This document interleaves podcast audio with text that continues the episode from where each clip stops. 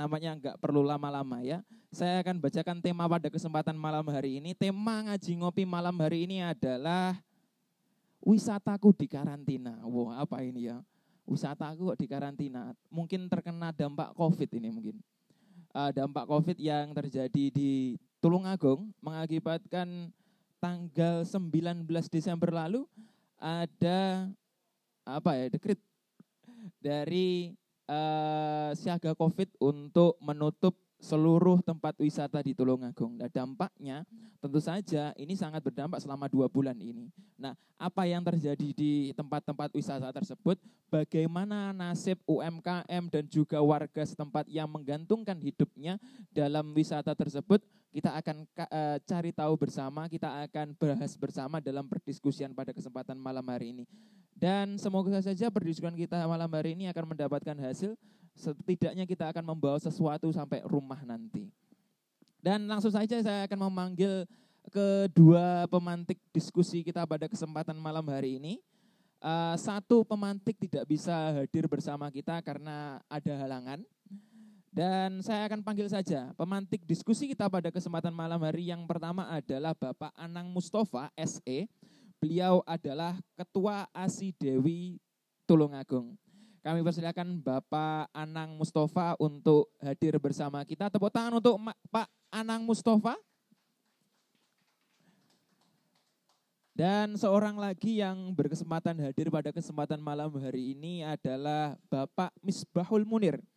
Beliau adalah kasih pemberdayaan SDM pariwisata Kabupaten Tulungagung. Kami persilakan tepuk tangan yang meriah untuk kedua pemantik kita pada kesempatan malam hari ini. Monggo, Pak. Nah, nampaknya dua pemantik kita sudah hadir pada kesempatan malam hari ini. Tentu kita akan berdiskusi bersama yang tentu saja ini di live streaming oleh teman-teman Moto Media. Kita akan berdiskusi pada bapak-bapak yang ada di depan kita ini. Ah, dingin ya, tapi kita akan hangat di sini dengan perdiskusian pada masa empatan malam hari ini. Selamat malam Pak. Wah. Iya, selamat malam. Sehat Pak? Alhamdulillah.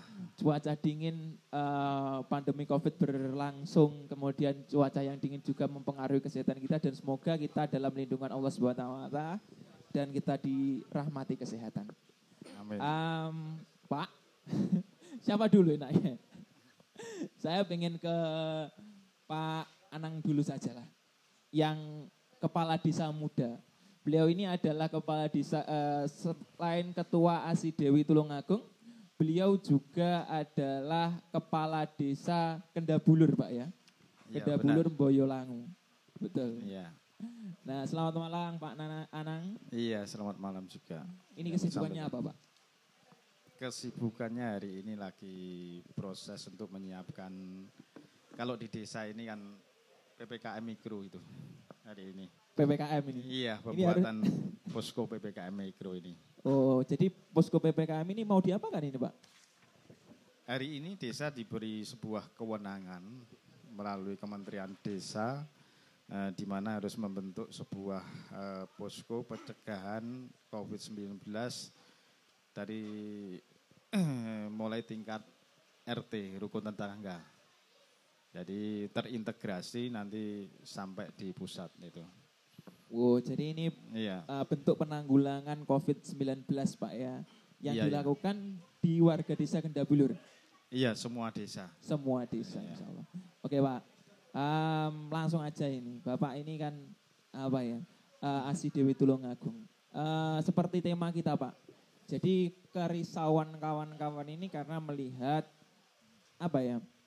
eh, tempat wisata yang saat ini di karantina. Artinya eh, saat ini tempat wisata-wisata yang mulai berkembang atau mungkin yang sudah berjalan, tentu pembangunan yang terjadi itu tidak tidak hanya apa ya investasi yang diberikan itu tidak hanya juta dua juta lah, tapi mungkin bisa sampai puluhan bahkan mungkin ratusan. Uh, dan lagi adalah kawan-kawan ini melihat bagaimana kemudian yang orang-orang atau warga yang menggantungkan hidupnya di tempat wisata tersebut seperti UMKM atau mungkin setidaknya tukang parkir seperti itu. Sebenarnya cerita mereka seperti apa sih Pak? Iya, eh, kita mungkin hari ini sudah hampir dua bulan. Besok ini tanggal 18, besok 19 ini sudah dua bulan eh, untuk tempat wisata ini di istilahnya di lockdown oleh pemerintah kabupaten. Kalau dampak bagi kita teman-teman Asi Dewi ini bencana. Karena apa? Bahwa Asi Dewi ini eh, yang tergabung teman-teman ini sebuah eh, wisata desa atau desa wisata ini yang itu diprakarsai oleh masyarakat atau lebih banyak mayoritas di Tulungagung ini eh, dikelola oleh desa. Kenapa saya sebutkan bencana? Kalau dikelola desa ini katakanlah seperti Nanggula. Kita modal awal penyertaan BUMDes menggunakan dana dana desa. Penyertaan awal. Sementara untuk penyertaan modal untuk biaya operasional, misal katakanlah perawatan, ini kan tidak ada.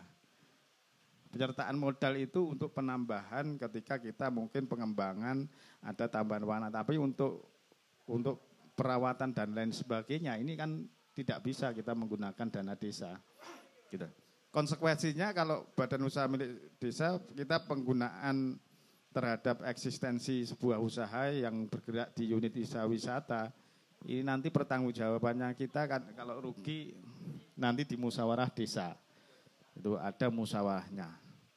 Dan kalau ini terus di lockdown, kalau rugi terus kita menggunakan dana desa ternyata rugi, juga resiko kepala desa karena jabatan politik. Nah, nah ini ini yang yang bagi kita dari sisi eh, pemerintah pemerintahan. Kalau dari sisi eh, pemberdayaan, yang jelas hari ini eh, banyak eh, ratusan tenaga kerja hari ini yang desa yang menganggur.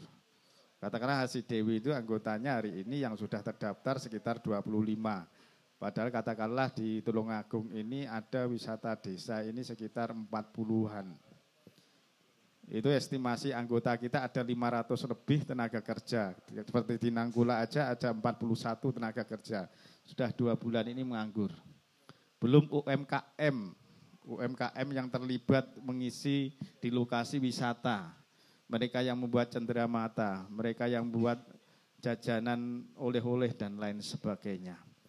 Belum perekonomian warga sekitar yang menggantungkan di hari ini di sektor wisata. Jadi banyak aspek. Jadi bagi kami ini kenapa saya katakan sebuah e, bencana karena memang faktanya seperti itu.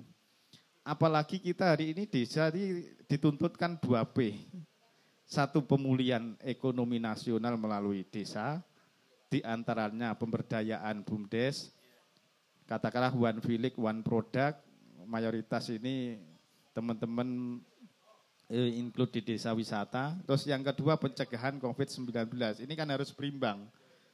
Nah, desa menjalankan seperti itu, Katakanlah seperti ini Nangkula di tengah pandemi mampu menyerap tenaga kerja 41 tenaga kerja. Berarti kita bayangkan situasi pandemi desa malah bisa memberikan ruang e, pekerjaan kepada warga masyarakat. Padahal di kota-kota besar e, banyak perampingan tenaga kerja. Ini kan bentuk fakta nyata. Nah ternyata ini tidak selaras e, komitmen desa dengan Kementerian Desa ini tidak selaras dengan kebijakan pemerintah kabupaten. Yang mengerem ini kan pemerintah kabupaten dan ini kan lucu pada akhirnya. Ketika desa dituntut pemulihan ekonomi karena penggunaan dana desa 2021 ini bangun fisik ketika tidak ada relasinya dengan pemulihan ekonomi desa ini tidak boleh. Penggunaan anggaran ini harus ada kaitannya dengan pemulihan ekonomi desa. Salah satu contohnya di Kendabulur ini pengembangan wisata desa. Terus yang kedua pencegahan. Ini ini inilah eh, salah satu yang eh, eh, bagi kita cukup mengganjal sekali eh, terkait dengan nasib wisata kita di Kabupaten Tulungagung ini, eh, terutama teman-teman Asli Dewi. Ngomongkan soal nominal, Bapak. Um, kita nggak usah nggak usah hitung kors langsung saja ya. Kita ngomongkan soal parkir dan uang masuk. Untuk Nakula sendiri berapa Pak? Kita dua bulan ini prediksi kita hari biasa itu kita omset kita sekitar 330 juta. Satu bulan? Iya satu bulan. Estimasi kita pada waktu eh, tahun baru kemarin itu estimasi kita bisa mencapai 500 juta. Ya kita dua bulan itu kemungkinan rugi kita antara 750 sampai 800 juta. Omset kita hilang. itu omset pak. Iya.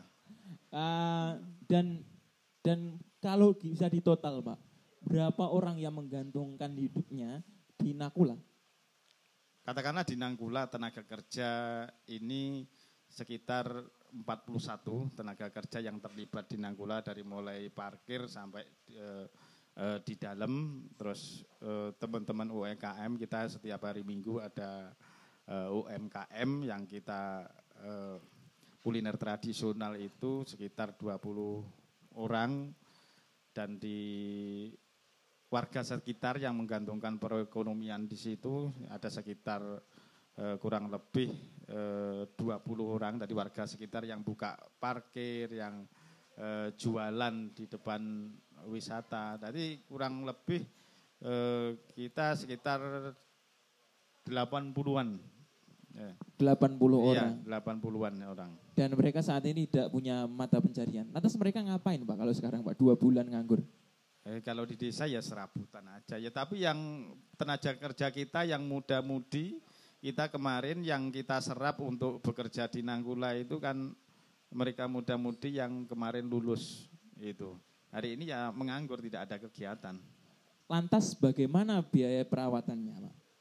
Untuk perawatan kalau hari ini BUMDes itu kan sebuah badan usaha. Iya. Yeah. Ini sebuah resiko yang namanya usaha ya untuk e, menanggung biaya peralatan dan lain sebagainya itu ya kita e, menggunakan uang pihak ketiga. Maksudnya? Uang pihak ketiga kan otomatis ya kita utang bank, Pak. Oh seperti itu Pak? Iya yang jelas kan gitu untuk menjaga eksistensi usaha kita. Menunggu ini. Kalau kalau melihat kondisi saat ini dua bulan hmm. nganggur, hmm. Lantas apa yang dilakukan teman-teman ASI Dewi? Sebenarnya kita bulan Januari kemarin itu pasca pasca libur nasional eh, tahun baru itu sudah ketemu dengan beliaunya Bapak Bupati. Tapi Eh, Bapak Bupati pada waktu itu juga sebenarnya merespon aspirasi kita eh, pada waktu ya itu masukan baik dari teman-teman Asi Dewi dan akan kita pertimbangkan tapi pada akhirnya sampai hari ini kan tidak ada kejelasan di Tulungagung ini. Kalau tawaran yang ditawarkan oleh Asi Dewi kepada pemerintah kabupaten apa Pak? Yang jelas kita Asi Dewi kemarin sudah punya konsep bagaimana e, melakukan SOP pencegahan di tempat wisata. Karena kita anggap hari ini tempat wisata ini SOP pencegahan lebih bagus daripada wisata buatan seperti mall dan lain sebagainya. Ingat loh, di surat edaran itu kan wisata buatan tidak boleh buka, wisata alam tidak boleh buka. Kalau kita mengartikan definisi, definisi wisata, mall itu kan juga wisata kan. Iya, wisata belajar. Nggih ngapunten. Kayak hari ini yang sudah buka kuliner di Gor itu juga wisata eh, kuliner. Jadi kalau kita lihat sebenarnya hari ini logika akal sehat kita saja pertama. Penularan COVID-19 ini banyak terjadi di ruang kantor dalam arti di ruangan atau di luar ruangan. Kan banyak terjadi di dalam ruangan kan. Di kantor, di pelayanan umum yang kantor itu banyak terjadi. Kita bisa lihat berita-berita klaster, kantor-kantor dan lain sebagainya. Gitu. Sementara banyak wisata itu mayoritas kan wisata outdoor semua kan. Nah, kalau kita logika, hari ini katakanlah seperti di mall, SOP pencegahan sudah baikkah? Apakah tempat keranjang belanja itu habis dipegang oleh pengunjung itu langsung disemproti disinfektan? Tidak, kalau kita lihat itu. Itu fakta di lapangan. Nah makanya kemarin kita tanyakan ke eh, Pak Bupati, sebenarnya relasinya eh, peningkatan COVID-19 di sektor wisata ini datanya sejauh mana? Kan tidak ada. Gitu loh. Malah yang paling banyak, yang umum hari ini penyebaran kan di dalam ruangan semuanya itu kan. Yang hari ini. Nah inilah yang menjadi eh, PR kita, perjuangan kita bahwa eh, kita melihat bahwa hari ini memang bagi kami sektor wisata ini menjadi kambing hitam eh, entah apa pun ini pemerintah kabupaten istilahnya kalau orang Jawa itu dikebiah-uyah. Jawa ya yang penting ditutup ngaten. Tapi tidak ada rasionalisasi dalam menerjemahkan aturan. Katakan seperti edaran tadi saya katakan eh, surat edaran itu wisata buatan itu tidak boleh buka, ternyata wisata buatan pusat-pusat perbelanjaan dan resikonya itu lebih tinggi penularannya daripada wisata buatan seperti di Nangkula eh, dan lain teman-teman lainnya yang punya wisata ini mereka tetap buka saja dan tidak ada masalah itu. Dan memang belum ada ya klaster di mana mengelompokkan wisata sebagai klaster COVID itu belum ada Pak ya? Faktanya belum menemui saya sampai ini sebagai warga negara Indonesia yang bertempat tinggal di Tulungagung. Oke tepuk tangan untuk Pak Anang toh. Itu adalah hal-hal yang dilakukan teman-teman Asi Dewi uh, mengajukan banyak hal ternyata ide-ide yang dikeluarkan sini. Padahal Asi Dewi itu masih terbentuk kapan Pak? Eh, kita berproses Desember kemarin, baru kita uh, legalitasnya bulan Januari kemarin. Oh Januari ya? Iya. Padahal masih baru, tapi sudah menuangkan ide-idenya Pak ya? Iya, iya. Oke, dan semoga kelangsungan Asi Dewi ini bermanfaat untuk teman-teman Tulung Agung dan juga wisatanya terutama. Oke, Um, saya mau ke Pak Munir. Nah, gini Pak Munir, itu tadi adalah pemaparan yang uh, dipaparkan oleh Pak Anang, Pak. Itu kalau teman-teman Asi Dewi yang notabene basicnya adalah desa, wisata desa, Pak. Kita mau tahu, Pak, mungkin dari Pokdarwis atau mungkin wisata yang dikelola oleh teman-teman uh, Pokdarwis dan uh, di area perhutani atau lain sebagainya. Sebenarnya bagaimana Pak dampak dari um, kebijakan dari Satgas COVID ini Pak? Assalamualaikum warahmatullahi wabarakatuh. Waalaikumsalam warahmatullahi wabarakatuh. Terima kasih kesempatan yang diberikan uh, mengenai dampak daripada kegiatan wisata di Kabupaten Tulungagung itu sangat besar sekali karena apa telah mampu mengangkat, meningkatkan taraf kehidupan kepada masyarakat di sekitar objek wisata baik itu yang wisata alam maupun wisata buatan. Karena apa? Dengan adanya wisata tersebut eh, banyaknya pengunjung yang datang otomatis otomatis ke berdampak pada masyarakat sekitar. Di objek wisata masyarakat sekitar bisa berusaha baik usaha jasa maupun uh, usaha sarana di Kabupaten Tulungagung sendiri dengan adanya wisata di dalam kota juga kehidupan kota juga menjadi ramai, hotel-hotel menjadi banyak uh, pengunjungnya. Rumah makan juga demikian. Terus di tempat wisata masyarakat yang berjualan, jual jasa juga mendapatkan dampaknya daripada adanya uh, wisata.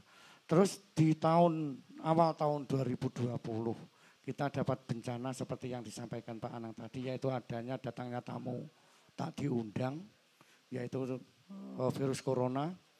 Sekitar bulan Maret kita melayangkan uh, penutupan terhadap uh, usaha pariwisata dalam waktu itu masih di tingkat hiburan.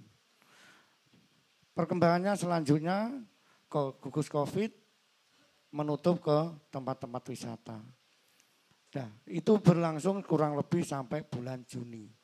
Bulan Juni kita sudah diberikan uh, kelonggaran dengan adanya new normal kembali. Nah, di saat itulah kami dari dinas sudah memberikan pelatihan waktu itu kepada pengelola objek wisata cara uh, penanganan uh, melalui protokol kesehatan yang dilakukan terhadap pengunjung. Nah, Perkembangan selanjutnya wisata menjadi ramai kembali. Nah, kehidupan masyarakat meskipun tidak seramai seperti semula. Perkembangannya di bulan uh, Oktober tidak salah itu. Ada libur panjang tidak salah libur Maulud Nabi ditambah dengan uh, cuti bersama akhirnya liburnya panjang. Menurut tim gugus Covid itu merupakan uh, banyaknya pengunjung membludak akhirnya masyarakat sendiri lengah terhadap protokol kesehatan yang dilakukan di dalam objek wisata. Akhirnya di bulan Desember Kota Tulungagung eh, grafiknya menjadi merah kembali. Dengan adanya merah itu di tanggal 19 Desember salah itu kita melayangkan juga kita dapat surat dari gugus Covid untuk menutup tempat-tempat wisata sampai saat ini. Nah, dalam hal penanganan kita juga dapat dari eh, provinsi maupun dari kabupaten tata cara melalui yaitu eh, protokol kesehatan PPKM pembatasan kegiatan masyarakat berskala kecil itu tadi.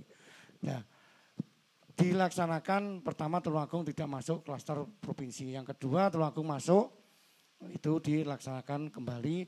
Nah saat ini pembatasannya kita tunggu sampai e, nanti 22 Februari tidak salah. Nah setelah itu kita masih menunggu adanya keputusan dari gugus COVID Kabupaten Tulungagung.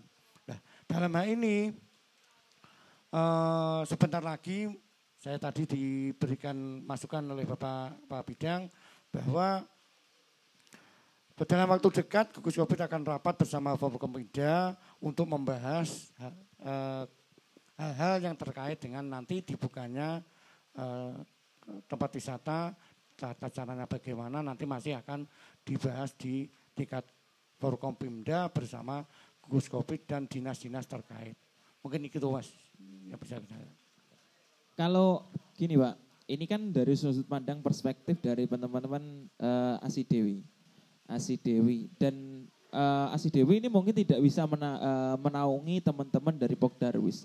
Kalau ngomongkan soal wisata Tulungagung mungkin bisa dibilang ratusan. Kan seperti itu.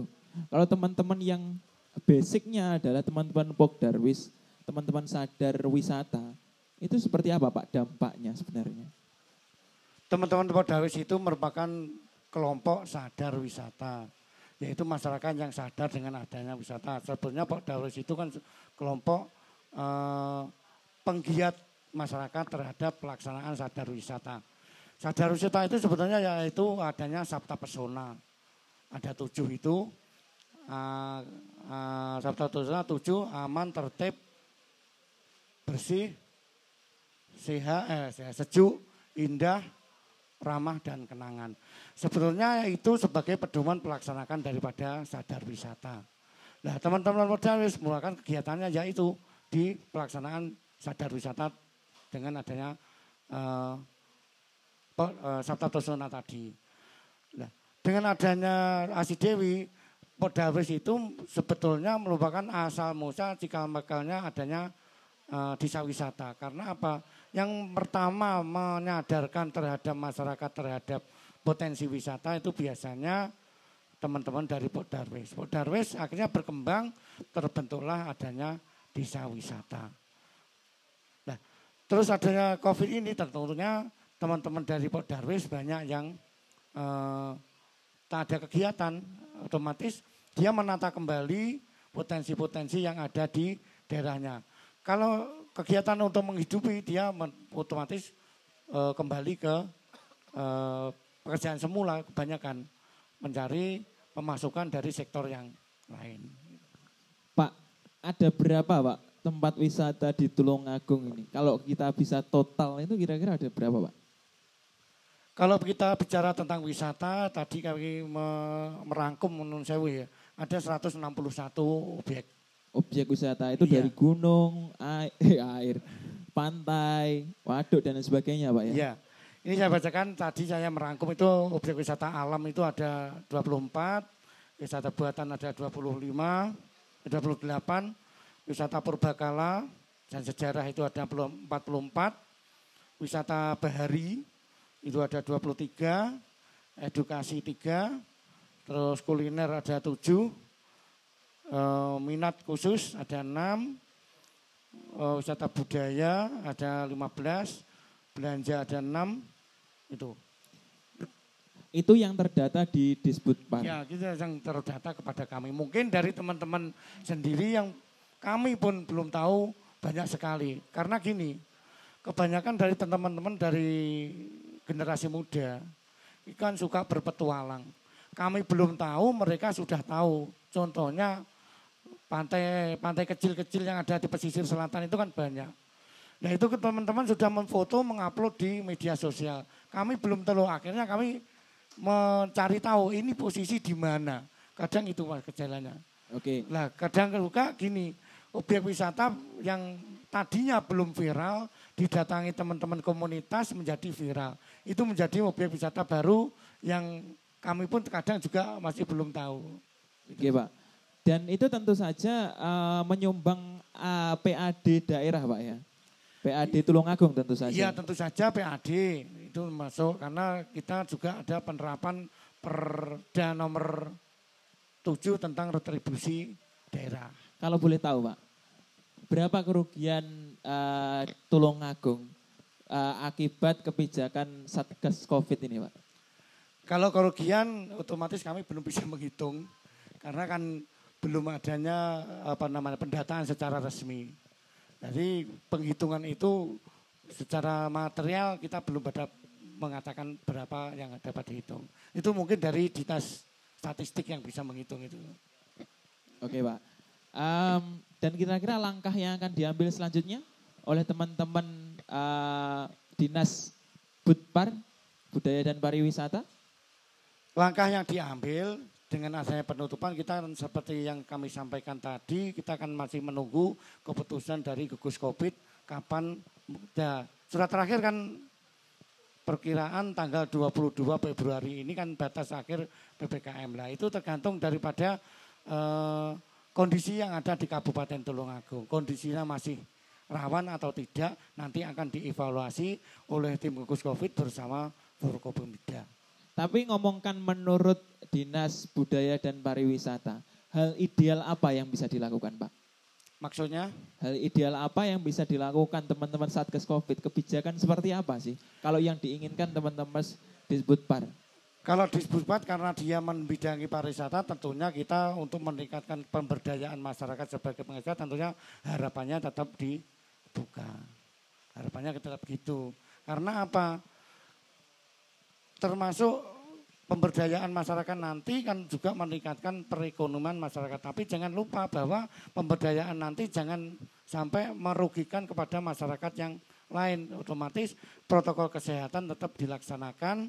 Jangan sampai uh, timbul klaster-klaster baru yang ada di tempat wisata. Tapi sebetulnya seperti yang disampaikan Pak Anang di tempat wisata saya dengar belum juga ada uh, klaster yang tumbuh daripada tempat-tempat wisata. Sebetulnya kalau kami bisa mengatakan secara pribadi, wisata itu sebetulnya kan mencari apa namanya penjernihan pikiran. Nah. Meningkatkan imun. Ya meningkatkan imun betul pak. Sebetulnya kan gitu. Namun ya itu kita kan masih tunduk kepada yang mengatur yang ada di Kabupaten Tulungagung yaitu Bapak Bupati melalui gugus COVID-nya. Jadi beliaulah yang mengetahui melalui dinas kesehatan Eh, kondisi-kondisi yang rawan dan kondisi-kondisi yang bagus yang dapat dibuat keputusan untuk menentukan adanya uh, perpanjangan penutupan ini. Oke, terima kasih Pak Muniri. Tepuk tangan untuk Pak Muniri. Menarik. Sebenarnya uh, pandangannya saya kira sama Pak. Antara teman-teman di Par dan juga teman-teman Asi Dewi pun juga sama. Hal yang diperjuangkan adalah tetap membuka tempat wisata dan sekaligus juga menjaga sterilisasi apa bahasanya ya? Menjaga protokol kesehatan seperti itu. Dan itu bisa dilakukan pak ya? Bisa dilakukan. Contohnya di tempat Pak Anang sendiri sudah juga melakukan sendiri. Jadi di uh, Boy, eh, Boyolang ya Boyolangu dilakukan itu pak?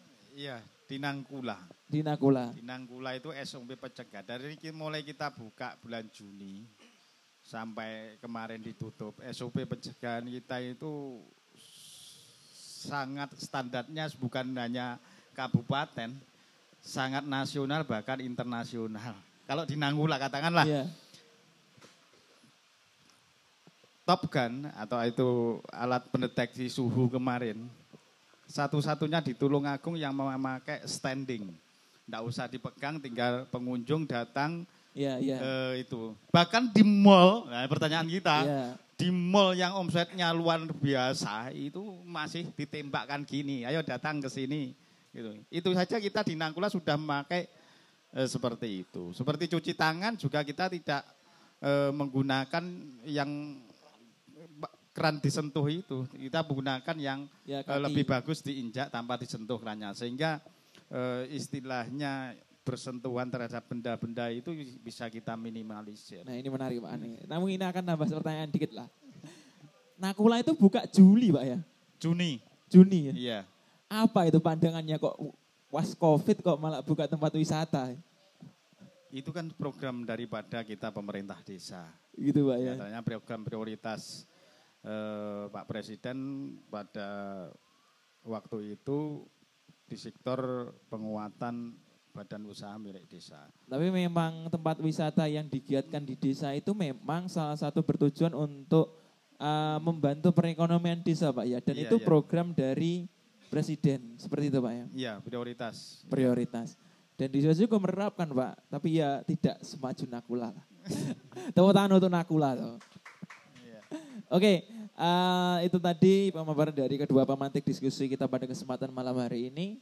Nampaknya tidak usah lama-lama lah. Ini langsung saja saya ingin tanya ke teman-teman untuk mungkin punya tanggapan yang berbeda, pendapat yang berbeda, atau mungkin punya solusi dalam bencana ini, bukan bencana ya, karantina wisata ini. Mungkin dari teman-teman pengen memberikan pendapat atau mungkin pertanyaan untuk kedua pemantik kita pada kesempatan malam hari ini, kami persilahkan.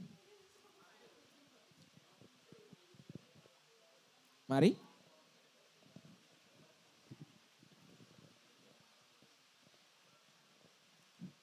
Mas Afifu?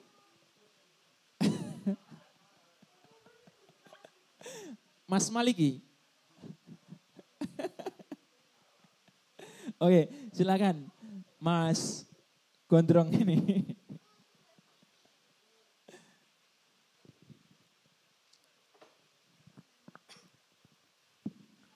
Selamat malam Pak. Eh, mau tanya gini Pak. Akibat pandemi ini kan desa itu diforsir untuk mengalokasikan sebagian besar anggaran desa itu untuk penanganan COVID-19. Itu yang pertama. Di satu sisi eh, dalam program prioritas nasional desa melalui BUMDesnya diwajibkan untuk berdaya. Salah satunya dengan wisata desa. Namun saat ini eh, hampir kalau saya rasa hampir setahun ini wisata ini mati suri nih, Pak. Gitu. Nah, pertanyaan saya gini. Ketika alokasi dana desa itu dialihkan untuk penanganan Covid, di sisi lain eh, harus memberdayakan desa agar mandiri, ini susah. Gitu, Pak. Ini susah. Berapa persen sih eh, anggaran dana desa? Mungkin ada beberapa dana desa di tahun ini yang naik. Tapi apakah itu bisa mencukupi seperti yang diinginkan eh, pemerintah pusat bahwa desa harus berdaya dengan kondisi seperti ini? Seperti itu. Kemudian yang kedua, eh, Pak Pak Pak Munir, gini Pak, ah, kenapa sih Pak ah, wisata-wisata ini nggak kompak kalau tutup gitu? Eh, kayak Gor Lembu Peteng. Gor Lembu Peteng saat ini sudah bisa buka kembali. Meskipun tingkat ber- eh, apa namanya kerumunan, potensi kerumunan itu bisa terjadi di mana saja, gitu Pak. Kemarin ketika Pak Bupati eh, memberlakukan ppkm mikro, itu keceplosan bilang begini Pak. Pak bagaimana nasib wisata desa? Kalau wisata desa diperbolehkan loh, begitu. Tetapi untuk wisata-wisata yang skupnya kasih dan provinsi itu masih kami ajukan ke nasional untuk berkoordinasi. Nah, tetapi setelah uh, keceplosan itu, itu dari Satgas uh, ada statement lagi bahwa wisata masih tutup. Jadi di sini ada ambiguitas, Pak. Kenapa kok nggak semua wisata ditutup? Tutup. Kalau ditutup, apa stimulusnya? Apa upaya disebut par untuk membantu mereka yang terdampak? Bukan hanya pelaku wisata, tapi warga-warga yang ada di sekitarnya. Kalau pelaku wisata ada ratusan, warga ada ribuan yang terdampak. Terima kasih. Oke, tepuk tangan untuk Mas Hamam Deva Setiawan. Koncoku kui. Oke, langsung saja Pak, monggo ditanggapi. Eh. Iya, terima kasih. Untuk kegiatan program prioritas penggunaan dana desa tahun 2021 itu jelas 2P. 2P pemulihan ekonomi dan pencegahan COVID-19. Sebenarnya untuk pencegahan COVID-19 itu hari ini ada aturan baru refocusing itu cuma 8 persen. 8 eh, persen eh, itu maksimal untuk eh, penggunaan PPKM mikro itu. Nah memang tantangan kita bahwa hari ini ini kita itu dihadapkan pada sebuah aturan yang bagi kita ini terutama kebijakan yang dikeluarkan e, Kabupaten Tulungagung itu menghambat untuk kegiatan pemulihan ekonomi nasional yang dimulai dari desa. Kita bayangkan saja, penggunaan pemulihan prioritas ekonomi membangun seperti yang saya katakan tadi, membangun fisik itu tidak boleh kalau tidak ada keterkaitan dengan pemulihan ekonomi. Semisal katakanlah asal membangun jalan itu sebenarnya tidak boleh kalau membangun jalan ini ada efeknya tidak dengan ekonomi warga. Perekonomian katakanlah pertanian, apakah perekonomian di sektor ini yang dibangun kawasan wisata dan lain sebagainya. Itu ada sebuah dan itu sebenarnya kita harus melakukan. Nah, inilah yang menjadi eh, kenyataan bahwa hari ini di Kabupaten Tulungagung ini eh, kita cukup kesulitan karena eh, bagi kami desa eh, wisata ini seperti sebuah jantung. Jadi memompa aliran darah. Karena di situ yang terlibat baik itu tenaga kerja, UMKM, pemberdayaannya itu ada semua.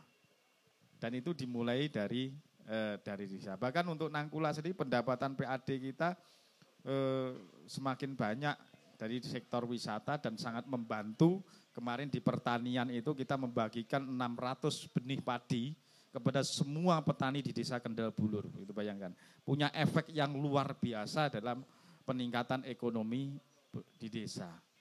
Makanya sebenarnya ini mumpung ada Pak Munir dari Dinas e, Kebudayaan ini, saya itu menerjemahkan e, surat edaran Bupati itu bingung bingungnya begini, wisata buatan tidak boleh buka, tapi ternyata banyak wisata buatan, itu yang saya katakan tadi mall dan wisata kuliner ini yang sudah sudah buka.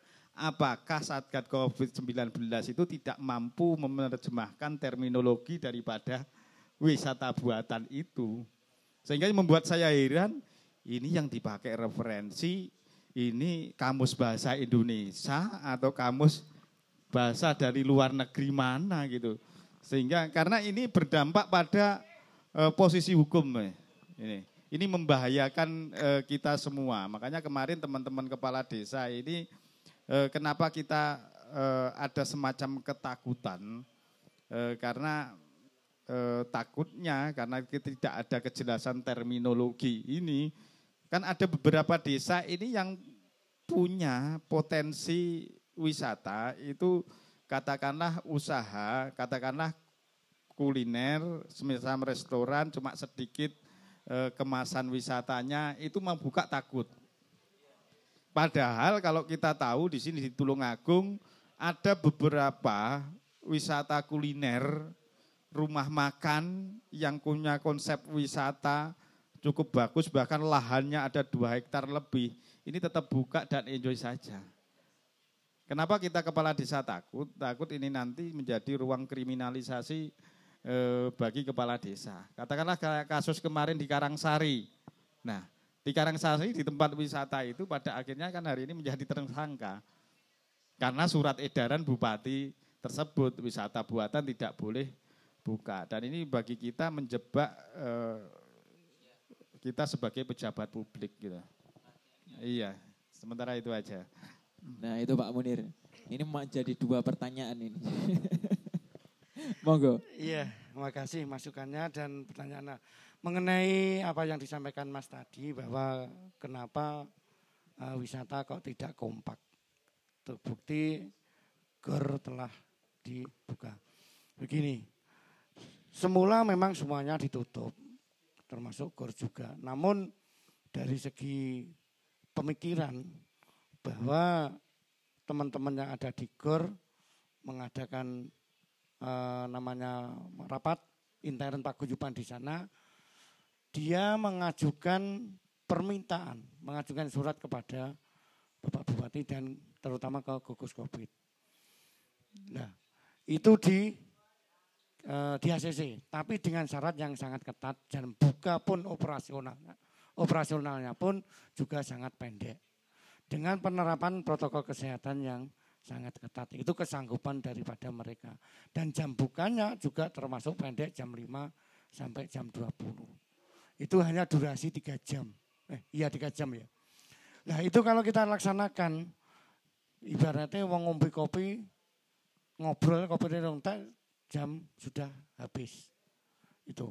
Ya, makanya tetap gor dibolehkan buka tapi dengan syarat yang sangat ketat. Mengenai statement apa yang disampaikan Bapak Bupati bahwa memang betul mungkin Bapak Bupati menghendaki bahwa masyarakat di desa bisa membuka wisata dengan bisa itu memang kehendak Bapak Bupati untuk tetap masyarakat itu dimotivasi agar tetap berusaha. Jangan sampai dengan adanya COVID itu patah hati. Nah, memang Pak Bupati sebagai kepala daerah menghendaki masyarakat itu tetap apa namanya pemberdayaannya penghasilannya tetap e, meningkat harapannya. Namun di sisi lain bahwa tim gugus COVID itu tidak hanya bupati di situ, termasuk di dalamnya adalah Forkompinda juga dari kepolisian dan TNI. Mungkin dari pertimbangan itulah gugus COVID masih belum tetap masih belum mengizinkan tempat wisata untuk buka dengan pertimbangan masukan-masukan daripada tim-tim yang ada di lapangan. Otomatis gugus COVID bisa menentukan uh, kapan uh, tempat-tempat wisata itu bisa dibuka. Terus apa yang disampaikan Pak Anang memang betul pengertian di dalam apa? Uh, wisata buatan. Itu memang kita terkadang itu dihadapkan pada hal-hal yang demikian.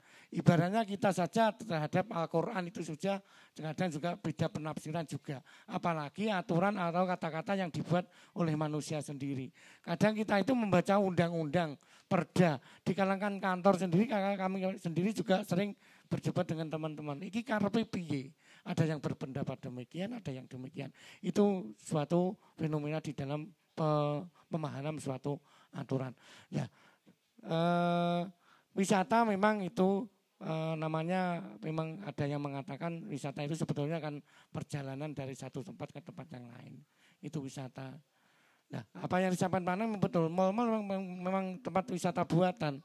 Namun dari segi pemahaman daripada e, tim gugus, mungkin di sana belum e, masih kurang atau terhadap pemahaman terhadap wisata sendiri. Itu. Mungkin itu yang kami sampaikan. Ada kurang lebihnya kalau kurang puas nanti bisa diskusi di kantor gitu aja.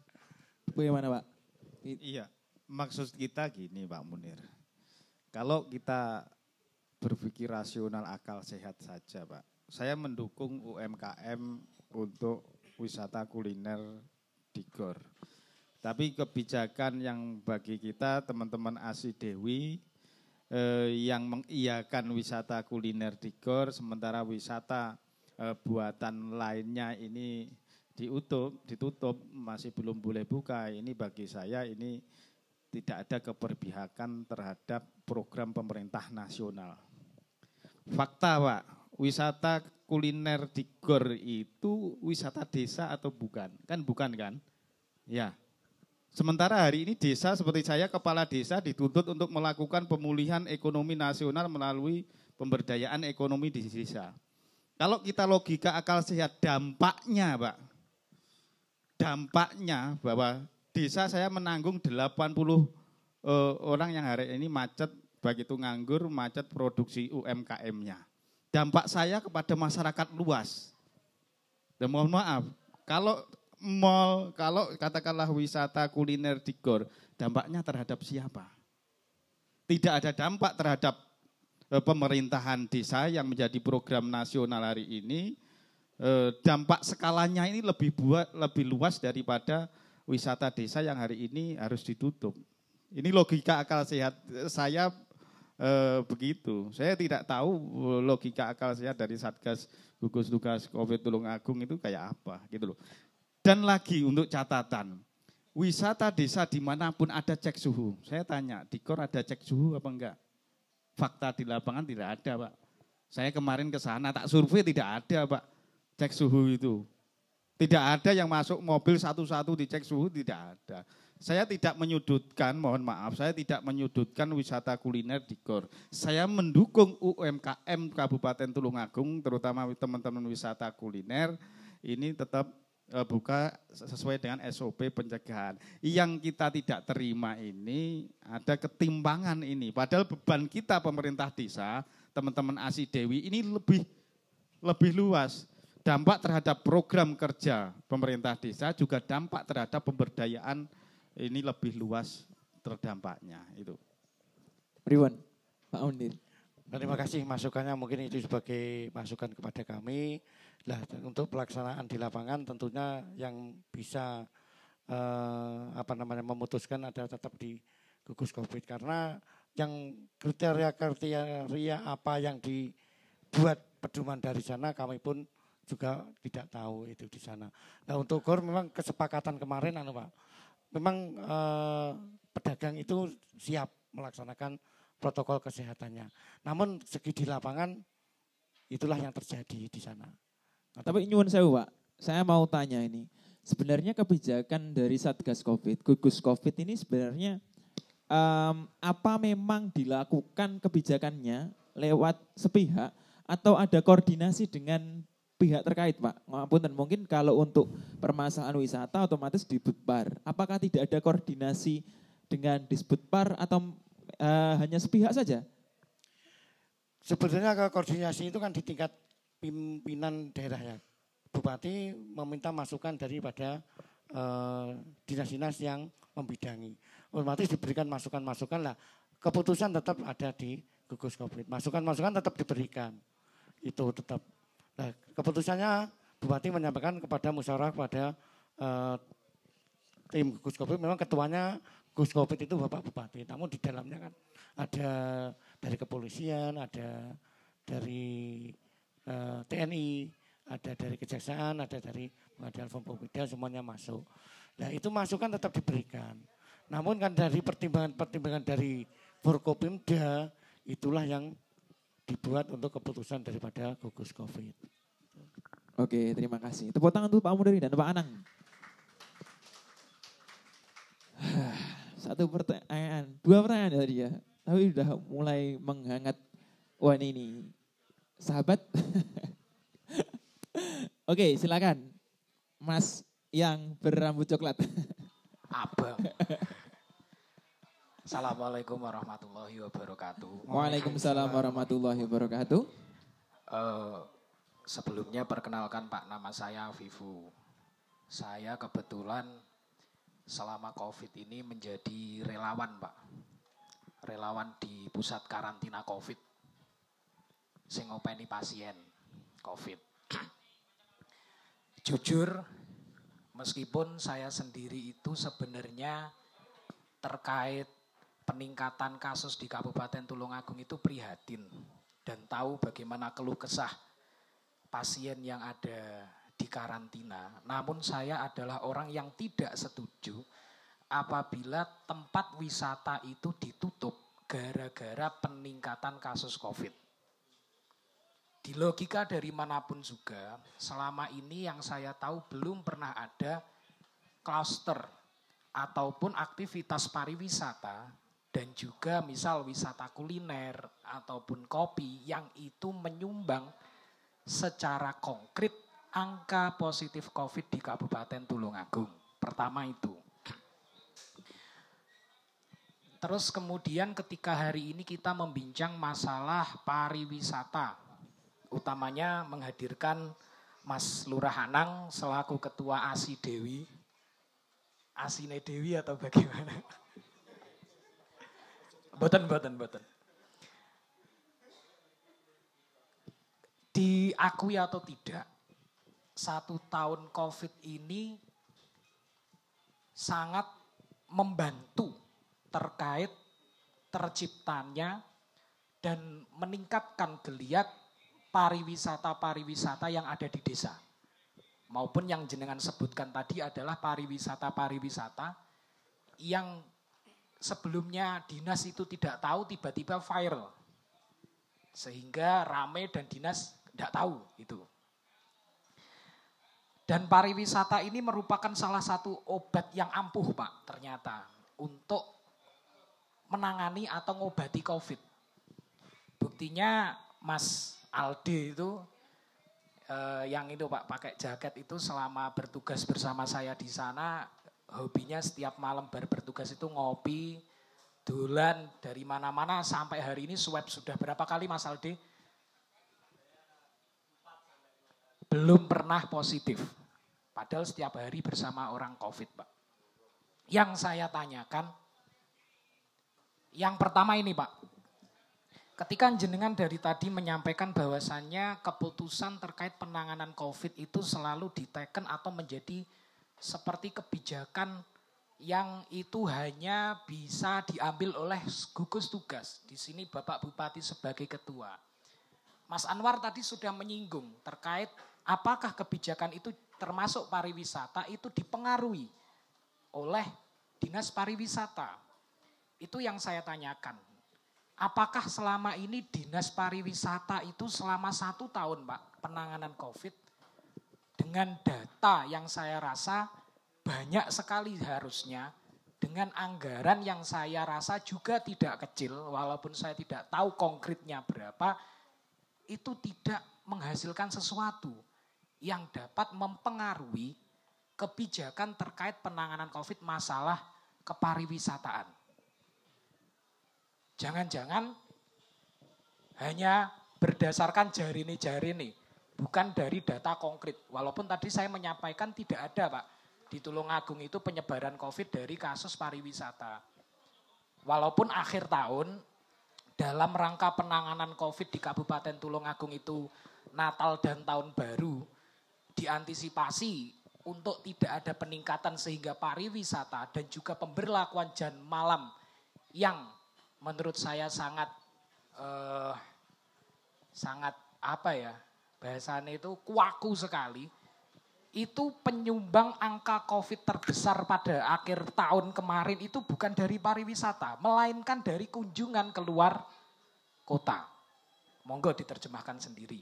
Kemudian itu untuk uh, untuk bapaknya yang dari dinas pariwisata. Untuk Mas Lurah, tadi jenengan matur sudah koordinasi dan bertemu dengan Bapak Bupati beberapa kali. Itu hasilnya apa? Menghasilkan sesuatu atau sekali lagi hanya iya nanti dikoordinasikan, ya nanti akan kami bahas dan lain sebagainya. Karena saya tahu ketika pariwisata tutup, diberi teman-teman pengelola ini diberikan waktu tanggal 25 Januari pariwisata akan dibuka. Tapi nyatanya sampai hari ini tidak ada kejelasan.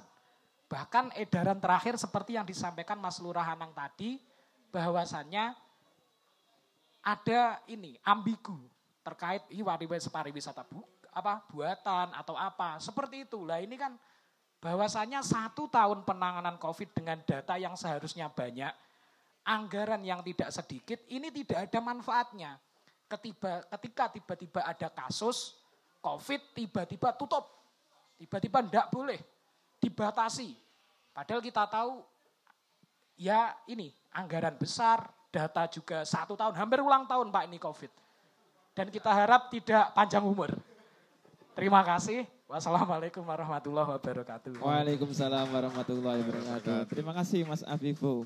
Itu tadi teman kita Pak. Monggo uh, mungkin dari monggo Pak Lurah apa Pak Munir. Eh, terima kasih masukannya.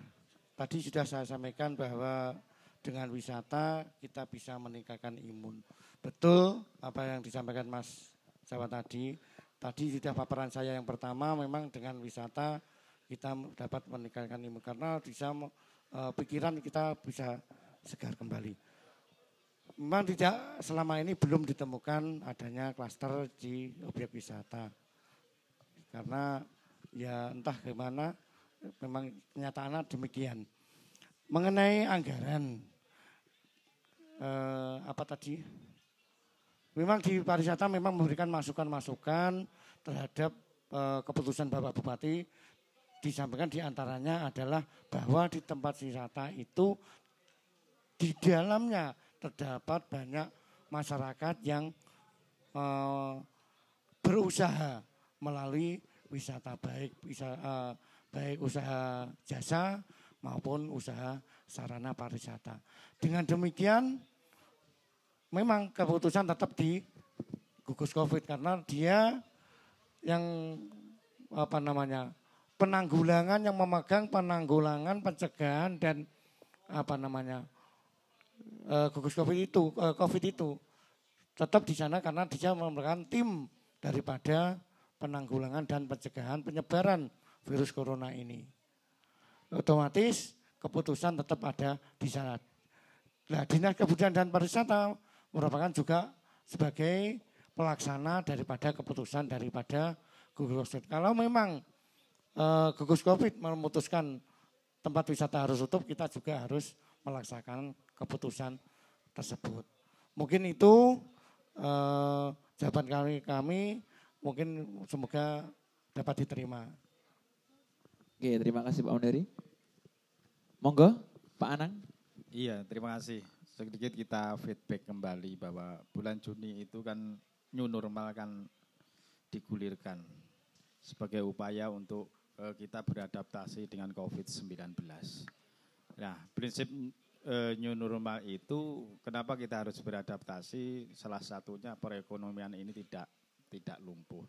Sehingga sebenarnya kalau kita tahu dari bulan Juni sampai bulan Oktober, apakah ada peningkatan ketika semua wisata, baik itu di Indonesia pada waktu itu buka peningkatan eh, COVID-19 tidak ada. Justru pertanyaan saya ini yang ini menjadi isu nasional, kenapa tidak pernah ada yang berbicara bahwa klaster pemilihan kepala daerah ini yang menjadi PR. Karena apa? Kita mau masuk ke tempat wisata kalau tidak memakai masker tidak boleh. Tapi ketika kampanye pemilihan kepala daerah, eh, apakah tidak ada mobilisasi? Apakah tidak ada kerja tim sukses? Apakah tidak ada pertemuan? SOP-nya bagaimana? Kan tidak terdeteksi. Di mana pun mobilisasi untuk Eh, politik ini sulit terdeteksi. Sehingga bulan Oktober kemarin eh, COVID-19 meningkat tidak pernah pemerintah ini menyebutkan bahwa ini karena ada eh, kegiatan pilkada. Padahal di situ ada ruang mobilisasi massa yang cukup masif yang sulit dikontrol SOP pencegahannya. Katakanlah saya mau ketemu tim sukses di rumah A, kumpul-kumpul 16 orang atau 20 orang, apakah itu diwajibkan, eh tidak gaya masker, tidak boleh masuk sini.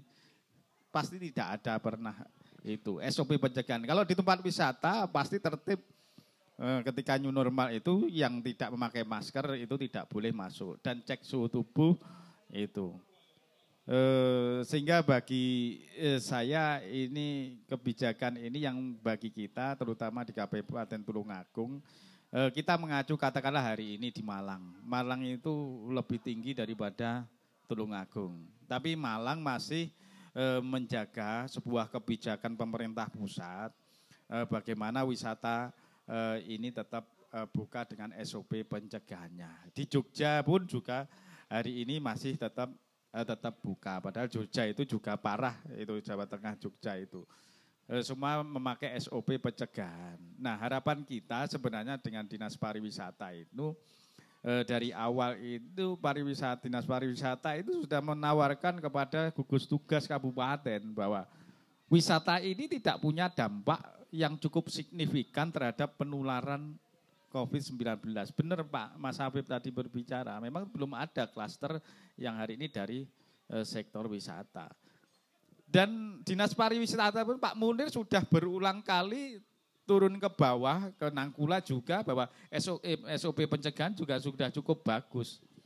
Sehingga tidak ada sebuah alasan yang itu e, untuk menutup yang namanya wisata, khususnya wisata desa karena beban kita e, terkait dengan program kerja pemerintah. Nah, kita Aji Dewi ini secara proaktif sudah eh, menghadap beliaunya Ketua Satgas Kabupaten Pak Bupati pada waktu itu itu ya eh, masukan bagus bahkan kita menyampaikan bahwa program 2021 dalam upaya pemulihan ekonomi ini banyak desa di Tulungagung yang hari ini eh, embrio untuk membuka wisata desa. Nah, ini ini salah satu dan itu harus dihargai karena itu sebuah program bagian daripada pemulihan ekonomi di desa. Tapi ya faktanya gitu kalau saya ngomong bahasa Jawa ini esuk tempe sore dele, esuk dele sore tempe. Ya itu, ya mohon maaf. Tapi faktanya e, seperti itu. Tidak ada e, sebuah rasionalisasi dalam berbicara tentang wisata desa. Bahkan kita e, kemarin menyampaikan ke Eh, Komisi D dan Wakil Ketua DPRD bahwa kita itu ASI Dewi punya tawaran konsep SOP pencegahan. Di mana tempat wisata ini sebelum masuk tahapannya seperti ini kalau sudah di dalam tempat cuci tangan dan imbauan itu tapi sampai hari ini juga juga tidak pernah digubris oleh Satgas COVID-19. Bahkan kita pun desa pun tidak pernah diajak berbicara yang punya wisata selama satu tahun ini eh, sebelum penutupan wisata eh, pada waktu itu. Kita tidak pernah diajak gitu loh. Gitu. Dan saya pun mohon maaf Pak Munir, Dinas Pariwisata pun tidak pernah punya statement bahwa e, wisata ini tidak punya dampak cukup signifikan menurut data dari Dinas Pariwisata terhadap penularan COVID-19. Belum pernah saya cari-cari referensi di Mbah Google sampai hari ini juga belum ada statement dari Kepala Dinas Pariwisata Kabupaten Tulungagung. Mungkin itu masukan Pak Munir. Oke, cukup dengan Pak Anang ya. Oh ya, uh, kita lanjut ke penanya selanjutnya. Monggo, Mas. Ya, kenalan Mas.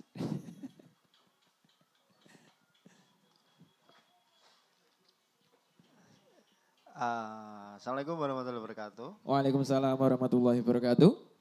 Selamat malam saya cenderung tidak um, bertanya hari ini. Oh iya, siap.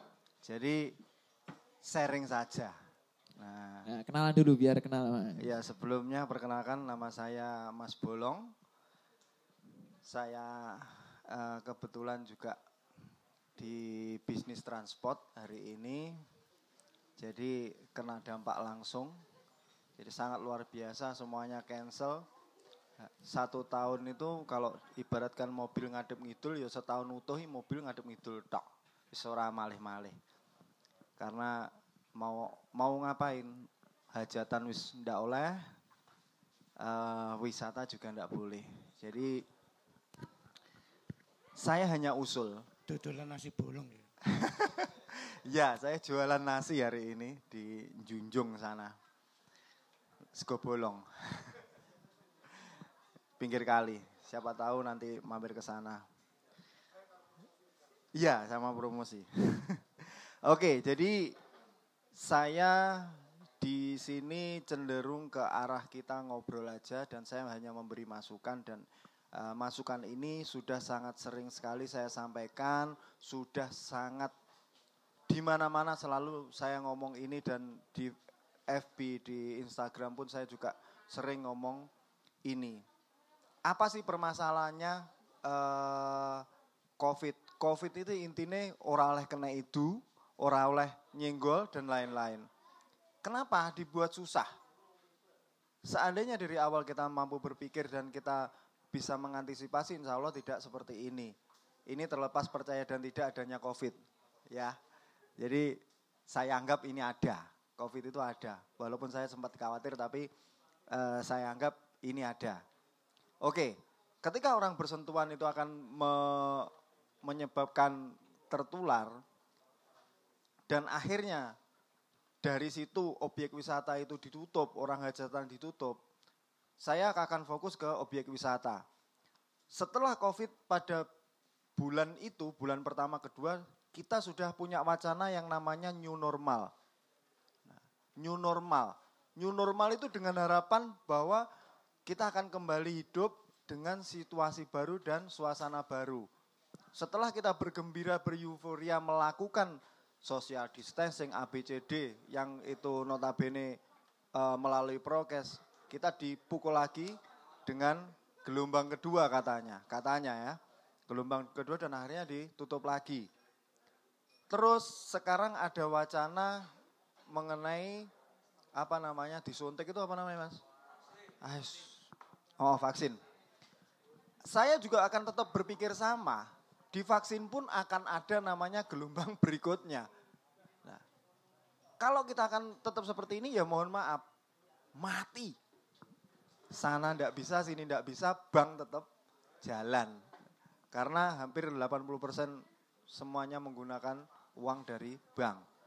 Nah, terus apa solusinya khusus untuk pariwisata? Hari ini yang paling keren itu adalah ketika objek wisata itu kita tata, yang pertama, yang kedua kita mempunyai aplikasi tersendiri, aplikasi mandiri. Oke, mereka boleh buka, tapi kita mempunyai aplikasi mandiri. Contoh, contoh paling ringan, gemah itu luasannya berapa? Katakan dihitung satu kilometer panjangnya. Kalau di Vulkan itu ada berapa ratus bis yang mampu ke sana dalam satu waktu? Misalkan 100 bis. Oke, setat buka misalkan jam 7 pagi sampai dengan jam 7 malam. Kita bagi menjadi 4 shift. Karena sekarang dunia sudah digital. Ya. Kita bagi menjadi 4 shift. Hari Senin 4 shift sampai dengan hari Minggu. Ini simpel sebenarnya.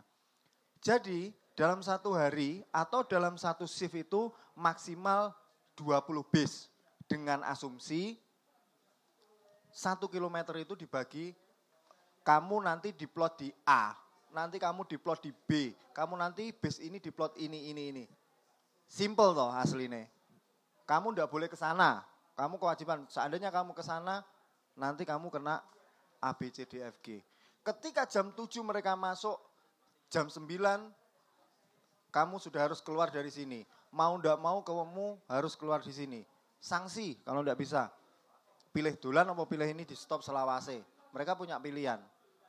Ketika jam 9 mereka keluar, kita punya 30 menit lagi sterilisasi tempat. Ses, setengah 10 dimasukkan gelombang kedua, jebret, 20 bis lagi. Itu melalui aplikasi. Ketika kita melihat aplikasi, misalkan bolong aplikasi ini. Neng warungnya bolong jam 7 sampai jam sini yang sudah datang berapa bis? Kita tinggal milih di aplikasi, tinggal dulek. Jadi kita share, kita aplikasi kita kita share. Jadi orang itu akan tahu, eh tanggal pitu misalkan, tanggal pitu sesi keempat neng gemah piye yo didulek. Wah, wis full, enak ini. Jadi mereka nanti akan memposisikan dan mereka akan mengatur jadwal. Simple. Simple apa enggak? Nah, tetap pada apa namanya? Pada uh, peraturan, prokes dan lain-lain itu tetap kita terapkan. Simple apa enggak? Jadi orang ke Surabaya mek kurang ah kungku neng kono ditolak apa enggak? Tinggal buka aplikasi cepret. Wah, neng kono sesi keempat berarti oleh langsung mak klik aku daftar empat orang nama ini ini ini clear datang. Ketika ini sudah uh, jam 9 waktunya datang dia enggak datang tapi datang di sesi keberikutnya minggato. Simple? Simple itu akan mengaj- dua, dua, dua hal yang akan kita dapat. Yang pertama, kita menata mereka. Yang kedua adalah belajar tertib. Simple? Kenapa tidak kita terapkan? Simple. Semoga saja nanti Nangkulopak juga sama. Wah. Pak Ap- ini, Pak. aplikasi aplikasi itu terserah arep provider apa arep sing tukang gawe aplikasi siapa pun terserah. Saya hanya berpikiran seperti itu. Jadi eh, ketika kita akan menuju ke suatu tempat, kita bisa mengatur jadwal di sini. Tulung Agung sing buka sopae sesi kepiro sesi kepiro langsung didulek. Mohon maaf, seperti bis, seperti tour leader, seperti pengusaha tour and travel, hari ini itu buy online semua. Sudah. Jadi makanya ndak usah khawatir engko caranya anu piye. Mereka yang akan mencari sendiri karena karena apa? Travel itu hari ini bingung. Tour organizer itu hari ini bingung. Bingungnya apa? Bingung golek aku ki duwe penumpang neng Tulungagung aku ki ora mlebu. Akhirnya sekarang larinya ke Blitar dan ke Blitar itu bis besar untuk ke pantai. Mohon maaf kesulitan. Ya. Favoritnya tetap Gemah walaupun Gemah posisinya juga seperti itu ngertos maksud kula ngertos nggih. Jadi intinya eh mohon maaf sekali lagi saya ulangi. Namanya apa ya istilahnya? Pemba oke, pembatasan. Pembatasan oke. Prokes kita jalankan. Aplikasi sebelum bisnya datang itu tiga hari, satu bulan sebelumnya sudah daftar. Seret. Kan itu toh yang diharapkan apa? pembatasan jumlah penumpang, pembatasan jumlah pengunjung, itu tok toh.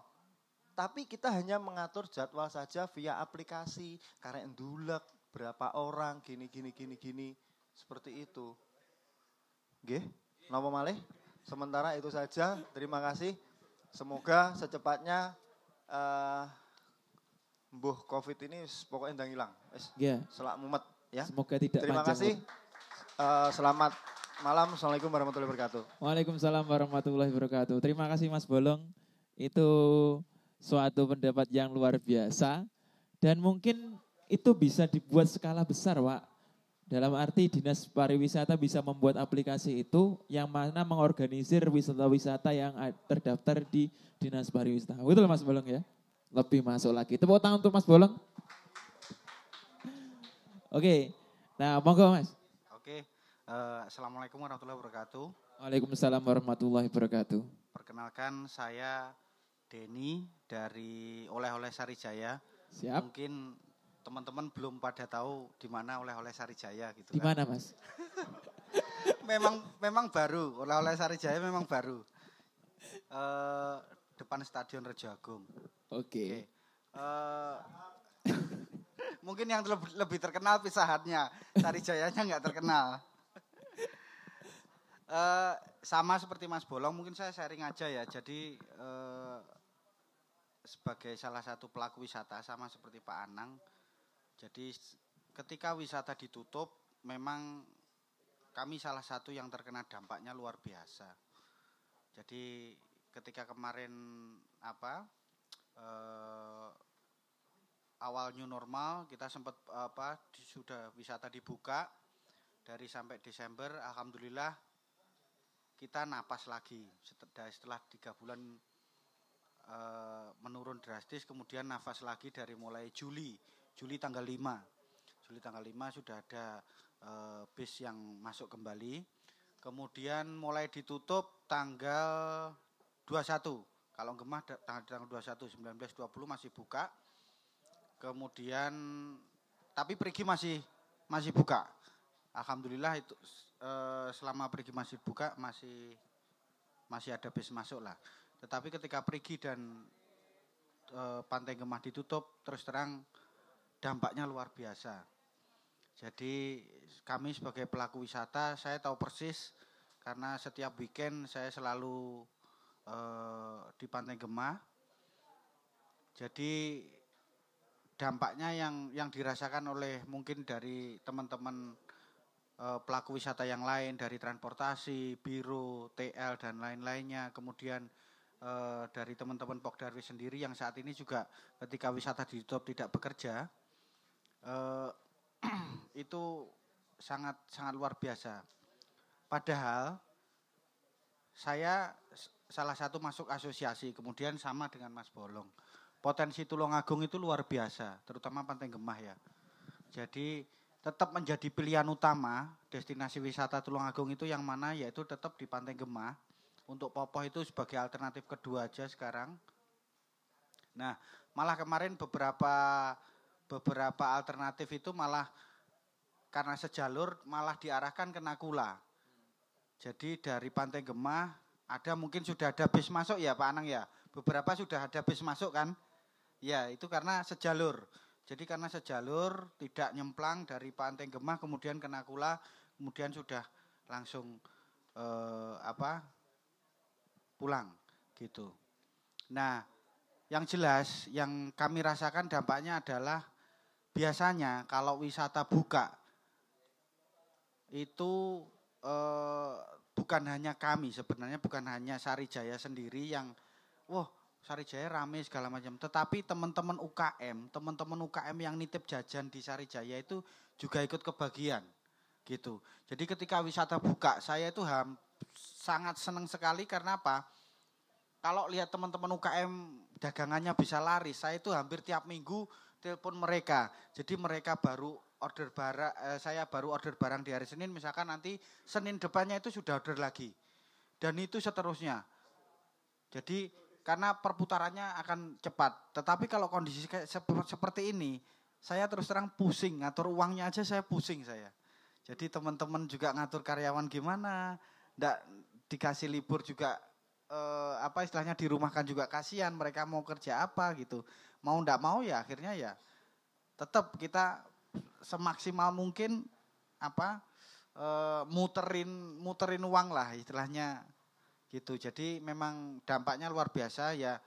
Mungkin harapan saya kepada dinas pariwisata juga ikut membantu artinya e, satu wisata Tulungagung potensi artinya dari mulai Kediri dari mulai Kediri ke utara sampai Sidoarjo bahkan Bojonegoro dan kemudian kemarin saya kedatangan tamu dari Pekanbaru.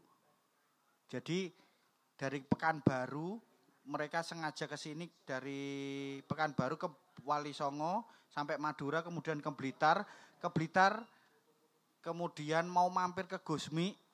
Awalnya mau ke Pantai Gemah karena Pantai Gemah tutup dia akhirnya lari ke Gusmi. Gitu, Ziaroh. Sampai segitunya Pak. Artinya potensi potensi wisata Tulungagung luar biasa. Kemudian teman-teman dari dari Malang sendiri itu juga sering sering menanyakan kapan Pantai Gemah buka. Kapan yang tapi karena yang jelas yaitu banyak cancel, luar biasa banyak cancel. Uh, ya mungkin Mas Bolong sendiri mengalami lah. Tidak hanya dari Tulungagung kita trip bawa orang Tulungagung keluar, tapi yang dari orang luar mau ke Tulungagung sendiri saat ini sedang kesulitan karena yaitu mereka punya tamu yang akan ke Tulungagung tapi kondisi Tulungagung sendiri sedang ditutup. Jadi ya harapan kami mungkin dari eh, apa dari dinas pariwisata bisa membantu, bisa ngasih masukan ke tugas-tugas. Mudah-mudahan ya mudah-mudahan setelah tanggal 22 ini hilalnya kelihatan gitu. Terus terang dua bulan mas, dua bulan ini ya ya ya itu tadi jajan ya podo expire kan gitu. Artinya beberapa resiko yang harus ya ditanggung kami sendiri. Ada beberapa yang ya kan kasihan juga kalau semuanya misalkan orang titip semuanya mereka yang nanggung kan ya kasihan kan. Kita butuhnya itu. Gitu. Yang jelas dengan wisata buka yaitu tadi UKM saya pastikan jalan. Karena apa? Saya sendiri ngalami hampir setiap minggu satu minggu sekali saya order. Ketika wisata jalan satu minggu sekali loh. Gitu. Jadi mereka juga kebagian rezeki. Uh, ya itu mudah-mudahan nanti bisa disampaikan Pak uh, setelah tanggal 22, 22 ini mudah-mudahan hilalnya kelihatan gitu. Terima Amin. kasih. Assalamualaikum warahmatullahi wabarakatuh. Terima kasih. Tepuk tangan dong. Nampaknya ini perlu tanggapan Pak. Dan ini yang bisa menanggapi Pak Muniri kayaknya. Monggo Pak. Uh, terima kasih untuk yang kesekian kali. Kami ini sebetulnya dengan Mas Bulung biasa kan biyen ya wis luntang runtung bareng Kadang ya ide-idenya ini masuk, kadang ya rada konyol barang. Sorry Mas ya. Makasih Mas Bolong, itu termasuk uh, masukan bagus karena untuk menerapkan new normal di objek wisata memang kita perlukan adanya uh, pengaturan kunjungan. Di antaranya seperti yang disampaikan Mas Bolong tadi adalah adanya digitalisasi pengunjung. Karena apa? Dari digitalisasi pengunjung itu dapat diketahui padat dan tidaknya suatu objek wisata. Mudah-mudahan dengan masukan Mas Bolong nanti kami sampaikan kepada bidang yang membidangi di kami ada yaitu namanya bidang pemasaran pariwisata. Di situ yang menangani masalah digital-digital termasuk di objek eh, pemasaran pariwisata termasuk di dalamnya itu ya itu tadi digitalisasi itu termasuk di dalamnya karena apa? Untuk menjual objek wisata yang ada di Tulungagung itu di bidang kami ada bidang pemasaran pariwisata. Sebetulnya tahun kemarin itu juga kita sudah punya namanya aplikasi Tulungagung Tourism. Namun karena mungkin apa namanya kontrak apa namanya yang membuat web apa namanya itu itu ya itu udah habis otomatis oleh yang membuat itu kelihatannya kok diputus lah kita masih membangun lagi eh, aplikasi eh, objek wisata yang ada di Tulungagung. Seperti yang kemarin itu dilaksanakan kalau kita melihat itu cukup dalam satu HP, kita mau potensi apa yang kita inginkan tinggal klik saja potensi ibaratnya ke Pantai Gemah alurnya jalannya melalui mana terus eh, narasinya juga ada Eh, jam buka juga ada di situ. Itu tahun kemarin. Mudah-mudahan uh, usulan Mas Bolong nanti bisa kami sampaikan ke bidang pemasaran. Syukur-syukur setiap objek nanti punya sendiri atau digitalisasi itu memang, bagusnya itu dari jadi satu. Jadi satu-satu kabupaten digitalisasi itu dari dapat dilihat di uh, satu aplikasi. Terus yang kedua untuk masukan Mas Denny memang betul pemberdayaan masyarakat melalui UKM terutama di Sabta Pesona terakhir yaitu kenangan. Nah di kenangan itu termasuk di dalamnya yaitu adanya oleh-oleh. Sebagai kenang-kenangan kita bukti datang ke suatu objek wisata. Biasanya kalau kita datang ke Jogja mesti yang Malioboro tukonane pakai kaos. Wis yang omah di kaos akeh ya pakai tuku kaos lorong enak tulisannya Malioboro, Jogja kembali atau semena itu urung marem kadang. Kadang ya oleh-oleh untuk bukan untuk dirinya sendiri, kadang ya nukokne temane, pacare dan ibunya maupun istrinya gitu. Dan juga nanti mudah-mudahan setelah dibukanya kembali UKM akan bangkit kembali. Dan juga nanti apa namanya dalam penerapan protokol kesehatan itu juga merupakan penerapan sabta pesona yaitu yang pertama aman tadi. Kalau suatu objek wisata tidak aman, di situ banyak apa namanya eh, kendala-kendala yang mungkin membahayakan otomatis kita tidak usah berkunjung suatu ke objek wisata. Terima kasih masukan-masukan yang telah diberikan kepada kami.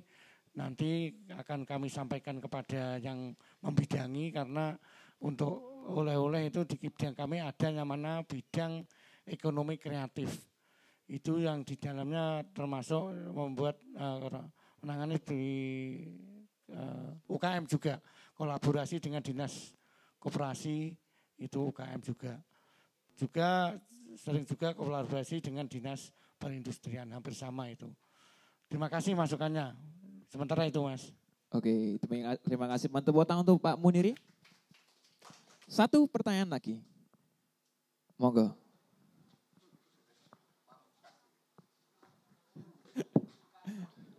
Assalamualaikum warahmatullahi wabarakatuh. Waalaikumsalam warahmatullahi wabarakatuh.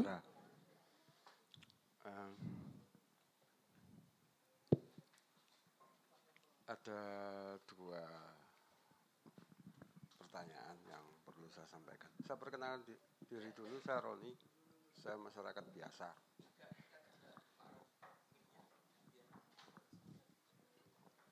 Yang pertama adalah oh ya saya, saya mau tanya dulu sebenarnya pengambil kebijakan dalam hal ini siapa? Apakah bupati, apakah satgas COVID? Bapak. Tidak sebelum saya bertanya maksudnya saya nanya dulu. Satgas COVID yang melarang ini loh, yang melarang sektor pariwisata Satgas COVID atau bupati? Yang melarang untuk wisata mas ya? Betul. Itu gugus covid. Oke oke siap. Oke, makasih. Hmm. Untuk yang kesekian kalinya kita diberi satu uh, apa ya, satu kebijakan yang menurut saya tidak terlalu penting, di mana di tengah pandemi ketika masyarakat sedang uh, kesulitan, di mana sektor-sektor justru ditutup. Kalau saya memperhatikan pertanyaan kedua dan e, bapak yang kedua dan ketiga tadi. Kemudian juga saya sempat mendengar tadi keluhan dari desa. Nah, nanti sampaikan kepada satgas ataupun pemangku kebijakan yang ada. Sebenarnya desa yang selama ini sudah berkembang dan mulai merintis sektor-sektor wisata sebagai sumber pendapatan asli desa, ini dipercaya enggak sih? Kenapa saya tanya demikian?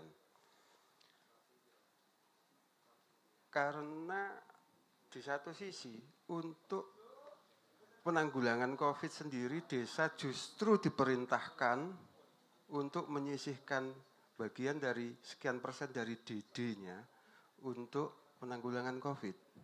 Masuk akal enggak? Nanti saya menanyakan. Itu yang pertama. Yang kedua,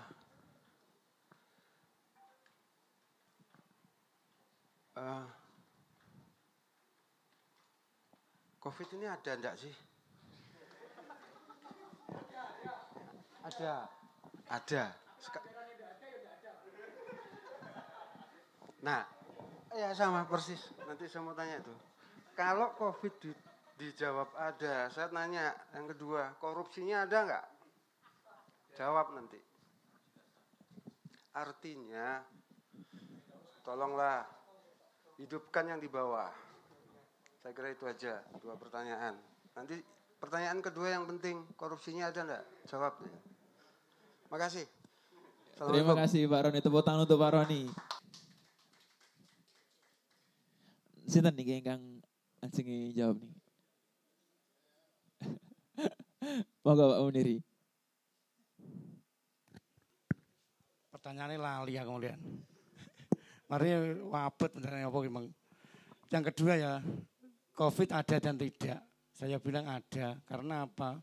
Selama ini masyarakat sudah percaya dengan adanya bantuan COVID.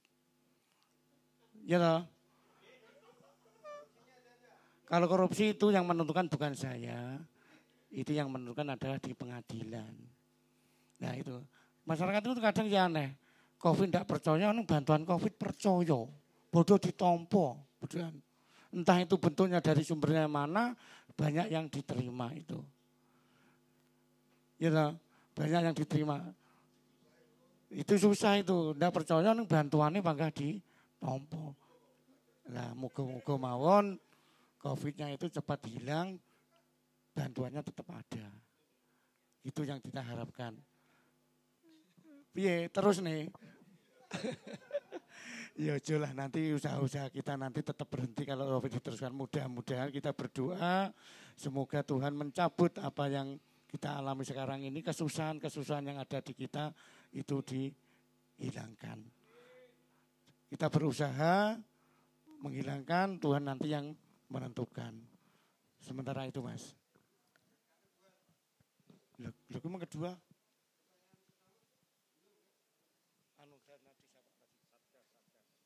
Tamat tadi loh. Tadi terkait desa kan tidak boleh tidak boleh buka kan untuk sektor pariwisatanya sehingga pelaku-pelaku pak wisata yang terlibat di dalamnya termasuk dua bapak-bapak itu akhirnya juga merasa keberatan kan begitu. Di satu sisi, desa kan diperintahkan untuk menyisihkan DD untuk itu. Kenapa enggak desa boleh buka, dia tanggung jawab dia punya dana kok. Ya enggak? Logis logis enggak?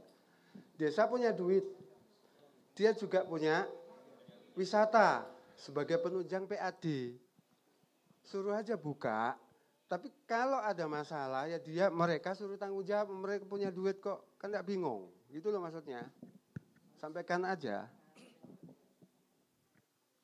Oke, makasih. Desa memang diberi anggaran oleh pemerintah untuk membuat masukan e, membuat apa namanya menggali potensi yang ada sebagai masukan pendanaan sebagai PAD pendapatan asli daerah desa. Tujuannya memang untuk memberdayakan masyarakat. Namun, tidak ada namunnya, karena situasi tidak memungkinkan akhirnya muncullah uh, gugus COVID yang penanggulangan dan pembat, uh, penanggulangan apa Pak? Satgas COVID itu penanggulangan pencegahan dan apa namanya? pencegahan Pak, bukan percepatan. Uh, penanganan gugus COVID itu melarang adanya kegiatan kepariwisataan. Nah, dana desa itu tidak hanya digunakan untuk pariwisata saja. Di antaranya mungkin Pak Kades nanti yang bisa menjelaskan. Usaha-usaha yang ada di desa itu tidak hanya di pariwisata. Mungkin dananya bisa dialihkan ke sektor yang lain. Mungkin itu Mas eh, dari saya. Monggo Pak Anang. Pertama yang menjadi catatan bahwa tidak ada satu keputusan presiden, satu keputusan gubernur yang menyatakan bahwa tempat wisata harus ditutup. Yang ada sebuah kebijakan melakukan pembatasan kegiatan mengurangi kerumunan. Nah, ini teknis yang bisa menjabarkan siapa, yaitu pemerintah daerah di tingkat yang paling bawah, yaitu pemerintah desa. desa. Harusnya pemerintah kabupaten hari ini percaya kepada pemerintah desa. Karena kita itu membuat wisata saya tidak ngerepoti dengan pemerintah kabupaten. Gitu loh. Teman-teman UMKM pun yang hari ini bergeliat di e, wisata ini juga tidak ngerepoti dengan pemerintah e, kabupaten. Kita malah malah mendukung. E, hari ini juga kita Nangkula juga kita bayar pajak, tiket masuk, parkir, padahal itu juga masih kontroversi antara e, sebuah kebijakan wisata asetnya desa dengan e, e, parkir itu, retribusi itu. Nah, e, ini yang seperti disampaikan tadi memang ambigu, kalau saya lebih berbicara malah bencana. E, bencana yang saya sampaikan di satu sisi pemerintah e, desa harus melaksanakan pemulihan ekonomi di desa, kita anggarkan di situ bahkan sangat ketat sekali bahwa penggunaan e, dana desa prioritasnya pemilahan ekonomi bahkan fisik pun bangun sarana fisik tidak boleh kalau tidak ada keterkaitan dengan pemberdayaan ekonomi. Di satu sisi pemerintah kabupaten menghalang-halangi kita untuk mengembangkan itu. Nah, berangkat dari itu sudah cukuplah Tulungagung ini membuat kebijakan yang bagi saya teman-teman Asi Dewi yang kebijakan yang irasional. Kenapa kita saya katakan irasional? Karena sampai hari ini tidak ada yang mampu menerjemahkan baik itu gugus tugas maupun dinas terkait bahwa e, relevansi daripada peningkatan COVID-19 terhadap wisata yang ada di Tulungagung. Gitu. Tidak ada yang mampu. Oke lah dulu ketika menjelang libur tahun baru, ada sebuah kebijakan nasional untuk istilahnya untuk ngerem eh, kunjungan wisata luar desa, eh luar kota itu tahun baru diliburkan. Ada banyak kabupaten yang diliburkan tapi juga banyak yang tetap dibuka sesuai dengan eh, prokes yang ada. Tapi setelah itu kan eh, tidak ada eh, alasan eh, bagi gugus tugas COVID kabupaten ini untuk melanjutkan menutup wisata, wisata itu. Hari ini faktanya hajatan ini sudah eh, sudah dibuka. Fakta di lapangan hajatan seperti apa? Apakah sesuai dengan eh, protokol yang ada? Fakta di lapangan kan tidak kan, tidak terjadi. Hari ini mal-mal apakah sudah sesuai dengan SOP pencegahan? Apakah eh, keranjang untuk belanja itu tetap selesai disentuh itu setelah itu harus disemproti semua. Enggak enggak ada yang melakukan itu. Jadi adanya bahwa ini menjadi eh, eh, sebuah eh, bencana bagi kita wisata eh, di Tulungagung ini. Bukti bahwa hari ini pemerintah kabupaten ini disorientasi terhadap sebuah wisata di Tulungagung. Saya katakan disorientasi karena eh, harusnya eh, wisata inilah salah satu sektor yang itu menggerakkan sumber daya yang ada. bukan hanya mendapatkan penghasilan, tapi pengangguran juga UMKM yang ada terlibat itu cukup banyak sekali. Ini malah tidak dilindungi. Nah itu dah, jadi harapan saya sudahlah diakhirilah sebuah kebijakan yang bagi saya irasional ini. Mungkin itu. Kita Asi Dewi sudah capek juga. Hari ini saya sudah beberapa banyak e, berbicara di media massa, e, di media sosial, Eh, juga kita sudah eh, bertemu dengan stakeholder di Tulungagung, dalam hal ini Pak Bupati, bahkan wakil rakyat kita yang terhormat Bapak eh, anggota Dewan, sudah kita sampaikan, jalur itu sudah kita sampaikan. Tapi sampai hari ini tidak ada sebuah kebijakan yang sangat rasional ini untuk sektor wisata. Jadi closing statement dari saya, saudara, akhiri kebijakan wisata yang irasional ini. Terima kasih. Tepuk tangan untuk Pak Anang. ini sekaligus juga langsung. Belum dipersilakan closing statement, udah closing statement. Sudah bosan nih.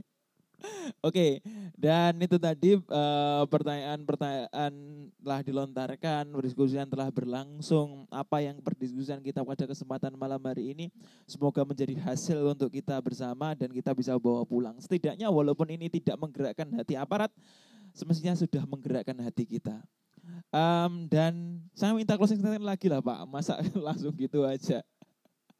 Oke, saya minta closing statement dari Pak Munir terlebih dahulu, pesan yang akan disampaikan kepada teman-teman yang datang dalam perdiskusian kita pada kesempatan malam hari ini. Monggo, Pak Munir.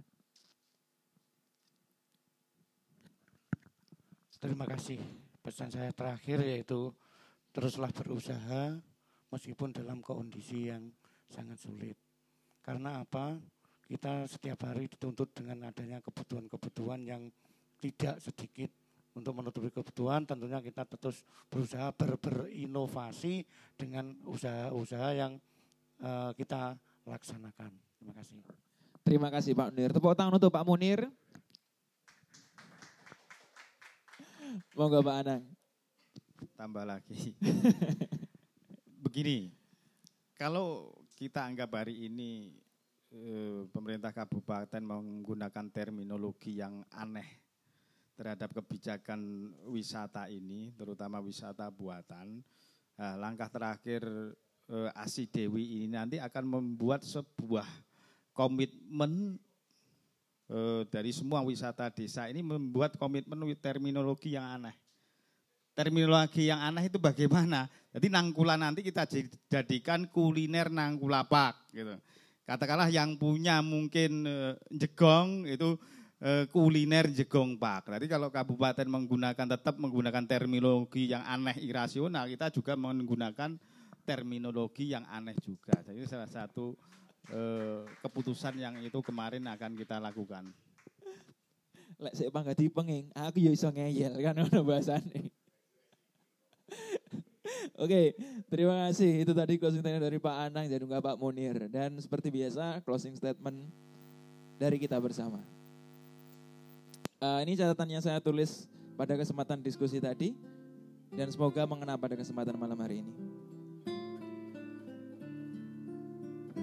Wisata Tulungagung punya potensi yang tak terkira. Sayangnya pengolahannya berbanding terbalik dengan potensinya. Para pengolah wisata perlu berjuang dengan keringat, dampak amanah pengembangan yang amat berat. Sayangnya beban itu harus ditumpuk dengan kebijakan pemerintah. Mengkarantina semua sektor wisata bak kebiak uyah. Kini angan suram telah melambung, gambaran kerugian yang mesti ditanggung. Dua bulan lebih pekerja harus libur, beberapa harus mendapatkan gaji yang terus diulur. Semestinya kebijakan harus berjalan pro dan pasti wujud keberpihakan pemerintah pada rakyat dalam kerangka demokrasi. Sebab keadaan harus berubah. Kondisi ini terlalu membuat kita gundah. Terakhir, doa kita semoga COVID segera berlalu. Agar tak terusik kehidupan kita seperti benalu. Terima kasih inilah ngaji ngopi berdiskusi mencari ngerti.